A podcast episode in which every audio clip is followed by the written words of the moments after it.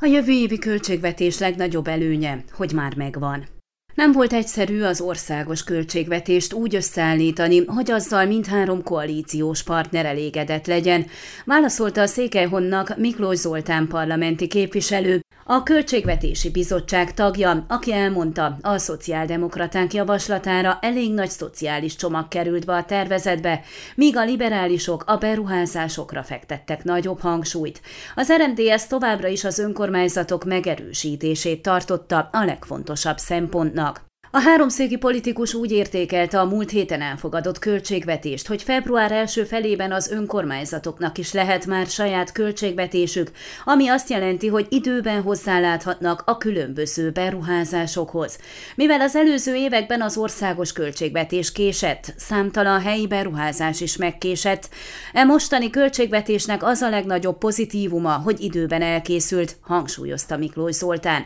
A képviselő elmondta, a szociáldemokraták javaslatára a szociális csomag nagy részét a nyugdíjak növelése teszi ki, hogy lehessen megtartani azok reálértékét. Ugyanakkor bekerült a gyerekpénz növelése is, vagy akár a 13. nyugdíj, amit januárban egyszeri segélyként folyósítanak a kis nyugdíjasoknak. A liberálisok számára fontos volt, hogy a közberuházások továbbra is kiemelt figyelmet kapjanak.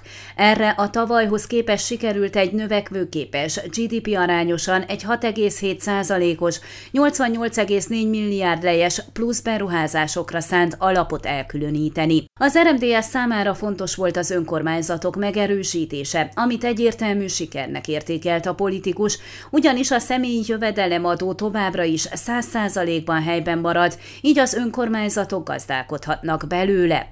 Ugyanakkor idén is létrejött a személyi jövedelemadó 2%-ából az a kulturális alap, aminek az a célja, hogy az önkormányzatok alárendeltségébe tartozó kulturális intézményeket lehessen támogatni, mutatott rá a képviselő, hozzátéve, hogy volt egy negyedik szempont is, ami a költségvetési hiánynak a további visszaszorításáról szól.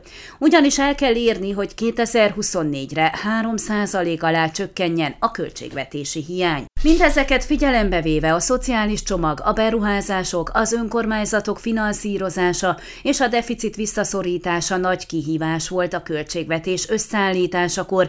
Ilyen értelemben sikerült egy elég ambiciózus büdzsét összerakni, summázta a politikus, aki arra figyelmeztetett, hogy mindennek ára van, és a jövedelmek területén kellene majd hatékonyabbnak lenni.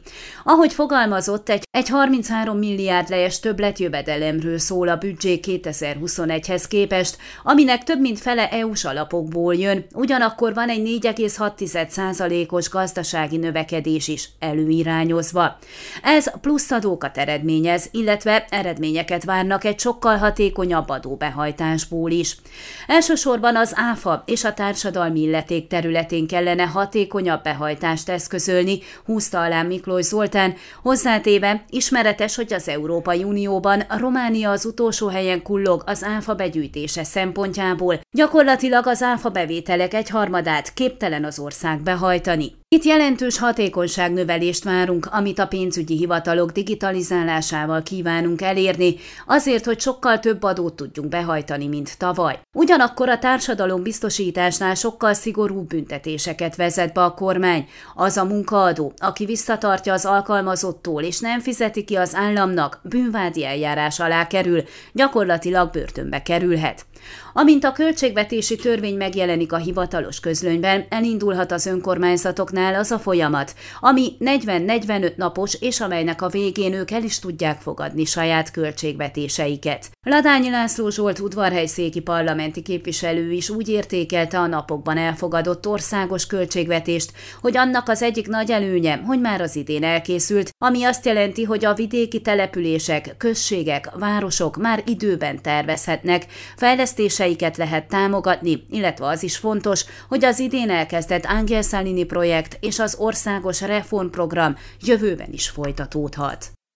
Ön a Székelyhon aktuális podcastjét hallgatta. Amennyiben nem akar lemaradni a régió életéről a jövőben sem, akkor iratkozzon fel a csatornára, vagy keresse podcast műsorainkat a székelyhon.pro portálon.